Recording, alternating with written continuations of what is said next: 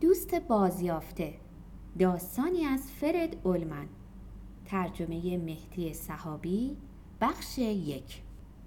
در فوریه 1932 به زندگی من پا گذاشت و دیگر هرگز از آن جدا نشد. بیش از یک چهارم قرن بیش از نه هزار روز دردناک و از هم گسیخته از آن هنگام گذشته. روزایی که رنج درونی یا کار بی امید اونا رو هرچه توهی تر می کرد. سالها و روزایی که برخی از اونا پوشتر از برگ های پوسیده درختی خشک بود. روز و ساعتی رو به یاد میارم که برای نخستین بار چشمم به پسری افتاد که از اون پس مایه بزرگترین شادمانی و بزرگترین سرگشتگی من شد. ساعت سه بعد از ظهر روزی تیره و گرفته از زمستان خاص آلمان بود. دو روز از شانزدهمین سالگرد تولدم میگذشت در دبیرستان کارل الکساندر اشتوتکارت بودم که معروفترین دبیرستان منطقه ورتنبرگ بود و تاریخ بنیانگذاری اون به سال 1521 می رسید.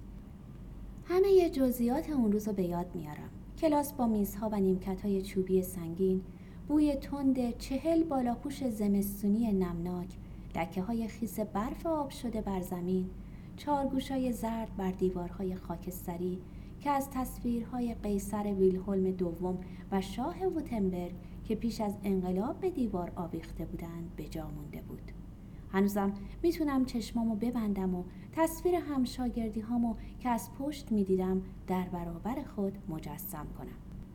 خیلی از اونا بعدها در استپهای سرزمین روسیه و در شنزارهای العلمین جان باختند. هنوز صدای بیرمق و یعصامیز هر زیمرمان رو میشنوم که محکوم بود عمری رو به معلمی بگذرونه و به این سرنوشت خود با بردباری قمالودی تن داده بود. زرد چهره بود و موها سیبیل و ریش نکتیزش به خاکستری می‌زد.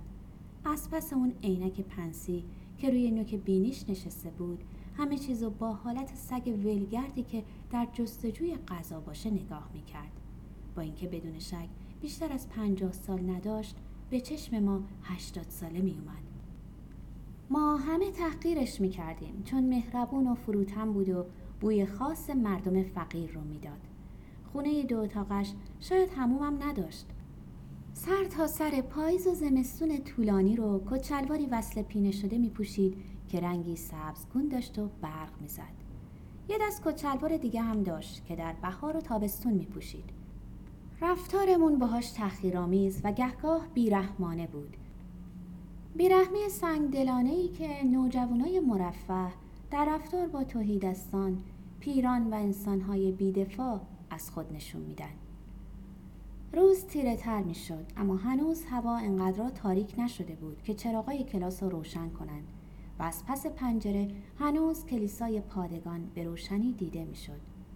روی دو برج کلیسا که سینه آسمون رو می شکافت برف نشسته بود و اون ساختمون بسیار زشت اواخر قرن نوزدهم رو کمی زیبا می کرد.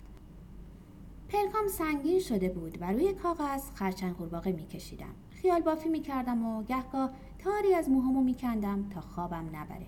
در همین هنگام در زدن. پیش از آن که Herr زیمرمان فرصت کنه بگه بفرمایین پروفسور کلت رئیس دبیرستان وارد شد. اما هیچ کس اونو که مردی ریز نقش و شق و رق بود نگاه نمی کرد. همه نگاه ها به سوی پسر ناشناسی برگشته بود که پا به پای اون می اومد. همه بهش خیره شده بودیم انگار که شبهی رو می دیدیم. شاید آنچه بیش از هر چیز دیگر بر همه و از جمله من تأثیر گذاشت نه حالت سرشار از اتکای به نفس ظاهر اشرافی و لبخند اندکی تحقیرآمیز او بلکه برازندگیش بود شیوه لباس پوشیدن ما چنان بود که از ما مجموعه بد لباس و بیزرافت می ساخت. احساس بیشتر مادران ما این بود که هر لباسی به شرط آنکه از پارچه محکم و با دوام ساخته شده باشه برای مدرسه مناسبه. ما هنوز توجه چندانی به دخترها نداشتیم. برای همین برامون اهمیتی نداشت که اون کت کوتاه رو که زشت و بیقواره اما راحت و مرسوم بود بتن کنیم.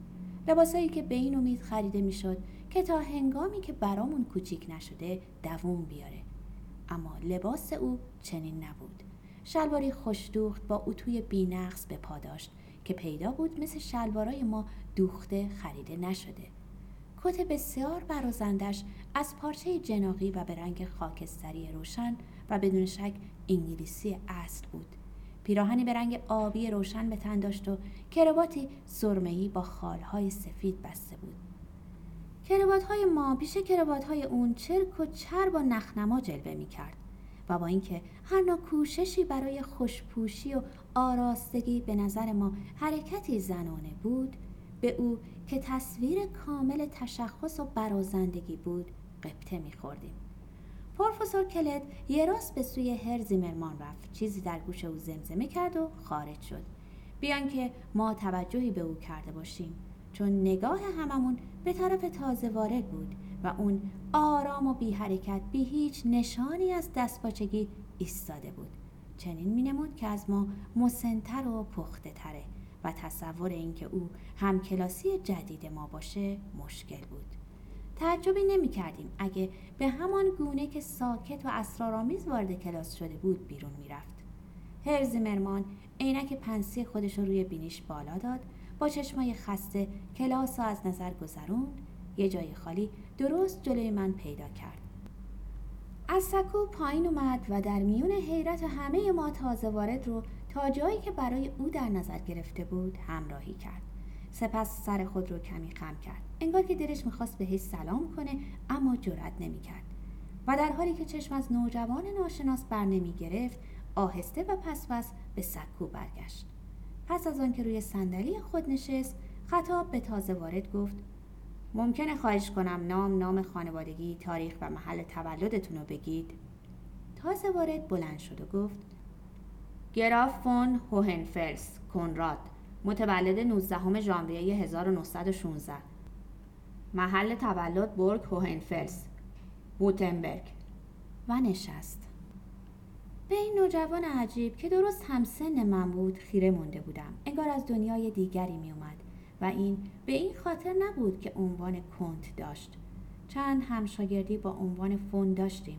اما به نظر نمی رسید با ما که پدرانمان بازرگان، بانکدار، کشیش، خیاط یا کارمند راه آهن بودند تفاوتی داشته باشند. یکی از همشاگردی هامون فرایهر فونگال پسرکی بینوا بود که پدرش افسری بازنشسته بود و نمی‌تونست غیر از مارگارین خوراک دیگری برای بچه هاش دست و پا کنه. دیگری بارون فون والدسلوست بود که پدرش کاخی در نزدیکی ویمفن آم نکار داشت. ظاهرا یکی از اجداد این مرد به سبب بعضی خدمات مشکوک در حق دوک ابرهارد لودویگ عنوان اشرافیت یافته بود. حتی یه شاهزاده به نام پرنس هوبرتوس شلایم گلایم لیخنشتاین داشتیم. منتها چنان احمق بود که حتی اصل و نسب شاهزادگیش هم نمی‌تونست مانع از اون بشه که همه مسخرش کنند. اما عنوان جوان تازه وارد چیز دیگری بود. سرگذشت خاندان هوهنفلز بخشی از تاریخ ما بود. درسته که کاخشون رو به ویرانی می‌رفت و از پس برج های در هم شکسته اون نوک کوها دیده می‌شد اما شهرت خانواده همچنان پابرجا بود. و اکنون یکی از اعضای این خاندان نامدار در کلاس من درست در فاصله نیم متری پیش چشمان کنجکاو و حیرت زدم نشسته بود. کوچکترین حرکاتش رو دنبال می‌کردم. چطور کیف واکس زدش رو باز می‌کرد. چگونه دستای سفید و بسیار پاکیزش رو به سوی کیف می برد دستهایی که اون همه با دستای کوتاه بیزرافت و آلوده به جوهر من متفاوت بود و قلم خودنویس و مدادای خود رو که به خوبی تراشیده شده بود بیرون می‌کشید. چگونه دفترچش رو باز می‌کرد و میبست. هر آنچه می‌کرد به کنجکاوی من دامن می‌زد. با چه دقتی مداد به دست می‌گرفت. به چه حالتی مینشست. راست و باوقار طوری که انگار هر لحظه ممکن بود از جا برخیزد و خطاب به ارتشی ناپیدا فرمانی صادر کند. با چه حالتی دست میون موهای بور خود می‌کرد. تنها هنگامی چشم از اون برداشتم که اون نیز مثل بقیه خسته شده بود و در جا می جنبید و صدای زنگ تفریح رو انتظار می کشید.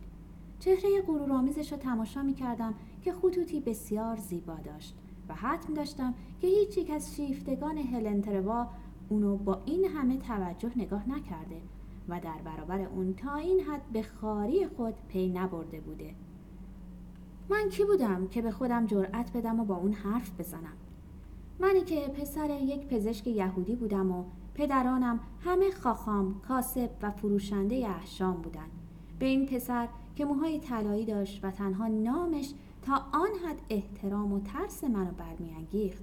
چی می‌تونستم عرضه کنم؟ و اون که سرشار از افتخار بود چطور می‌تونست کمرویی غرور زودرنجی و ترس از سرخوردگی منو درک کنه؟ میان او کنراد فون هوهنفرس و من هانس شوارتز که از اتکا به نفس و برازندگی و تشخص آری بودم چه چیز مشترکی وجود داشت شگفت این که تنها من نبودم که در حرف زدن با او دچار دست پاچگی می شدم. به نظر می رسید که تقریبا همه خود رو از او کنار می کشند. کلاسی های من عموما در رفتار و گفتار خود خشن و بیادب بودند. همواره به همدیگه لقبای زشت می‌دادند. ساس، خوک، سوسیس، کله پوک با دلیل و بیدلیل با هم کلنجار می‌رفتند. اما همشون در برابر او ساکت و دستپاچه می شدن و هر بار که او از جای خود بلند می شد یا به طرفی می رفت خود را از سر راهش کنار می کشیدن. چنین می نمود که آنان نیز همه تحت تاثیر او هستند اگه یکی از ما جرأت می کرد که مثل هوهنفلس لباس بپوشه همه بیرحمانه مسخرش می‌کردند می‌شد گفت حتی هر زیمرمان نیز نگران بود مبادا کاری کنه که به او بر بخوره. دیگه اینکه او در انجام تکالیفش دقت و ظرافت زیادی به خرج می‌داد. هرز مرمان معمولا به همین مقدار بسنده می کرد که در حاشیه تکالیف من عبارات مختصری از این قبیل بنویسد. جمله ناقص است. این یعنی چه؟ زیاد بد نیست. لطفا بیشتر دقت کنید. اما توضیحات و تذکرات مفصلی که در حاشیه و پای تکالیف او نوشته می‌شد حاکی از این بود که آموزگار ما به خود زحمت میده و برای دیدن اونا وقت زیادی صرف می‌کنه. ظاهرا او از این انزوای خود چندان هم ناراحت نبود. شاید عادت داشت اما هرگز کوچکترین نشانه ای از خود ستایی و فقر فروشی در رفتارش دیده نمی‌شد و هیچگاه بران نبود که خود را تافته جدا بافته بدونه مگه در یک مورد. در رفتار با ما همواره بسیار معدب بود. هر بار که چیزی بهش می‌گفتیم لبخند می‌زد و هنگامی که کسی می‌خواست از کلاس بیرون بره در و براش باز نگه میداشت با این همه به نظر می‌رسید که بقیه از اون میترسند تصور من اینه که دیگران همچون من به علت اسطوره خاندان هوهنفلز در برابر او خجل می شدن و دست و پای خودشون رو گم می کردن. پرنس و بارون هم در آغاز خود را از اون کنار می کشیدن. اما یه هفته پس از اومدنش دیدم که همه شاگردانی که عنوان فون داشتن در زنگ تفریح دوم بهش نزدیک شدن. اول پرنس، بعد بارون و فرایهر با او سر صحبت رو باز کردند. تنها چند کلمه از گفتگوی اونا رو تونستم بشنوم. امه هوهنلوهه من ماکسی گفت نامهای دیگری نیز بر زبان آوردن که ظاهرا برای همشون آشنا بود بعضی از نامها خنده همشون رو در پی داشت برخی دیگر رو با احترام هرچه تمامتر ادا می کردن. انگار که در حضور یه شخصیت شاهانه حرف می زدن. اما ظاهرا این گفتگو هم راه به جایی نبرد پس از آن هر بار که به همدیگه می رسیدن تنها سری تکون می دادن و لبخندی می زدن و چند کلمه هم رد و بدل می شد. اما کنراد بیش از پیش خوددار و متین جلوه می کرد. چند روز بعد نوبت خاویارهای کلاس شد این لقب رو به سه نفر یعنی رویتر مولر و فرانک داده بودند چون خودشونو از دیگران کنار کشیده و با هم یه دسته سه نفره ساخته بودند فکر می‌کردن که تنها خودشان در آینده ترقی خواهند کرد. به تئاتر و اپرا می‌رفتند کتابهای بودلر و ریلکر رو میخوندند از پارانویا و این گونه مقولات حرف می‌زدند کیفشون خوندن کتابهایی از قبیل درویانگری و افسانه فورسایت بود و طبعا هر کدام دیگری رو نابغه می‌دانستند پدر فرانک کارخونه دار ثروتمندی بود و اونا به طور مرتب در خونه اون جمع می شدن. در اونجا با بعضی مردان و زنان هنرپیشه و خانمایی که به محافل ادبی رفت و آمد داشتن و دلشون می‌خواست نویسنده بشن و نیز با نقاشی که گهگاه به قول خودشون برای دیدن دوست عزیزش پابلو به پاریس می‌رفت آشنا می شدن. اجازه داشتن سیگار بکشن و هنرپیشه ها رو با اسم کوچیکشون صدا می زدن. و چون به اتفاق آرا به این نتیجه رسیدن که کسی با عنوان فون هوهنفلس برای محفلشون بسیار مناسبه به سراغ او رفتن. فرانک که کمتر از بقیه دست و پاشو گم کرده بود هنگام خروج او از کلاس خودشو به اون رسوند. منومن کنان چیزهایی درباره محفلها جلسات شعرخانی و ضرورت دفاع از خود در برابر عوام و ناس به هم بافت و گفت که بسیار سرفراز خواهد شد اگر او هم به محفل ادبی اونا بپیونده. هوهنفلس که تا آن زمان لقب خاویار به گوشش نخورده بود معدبانه لبخند زد و گفت فعلا به شدت گرفتارم. و اون سه کلاشو سرخورده به جا گذاشت.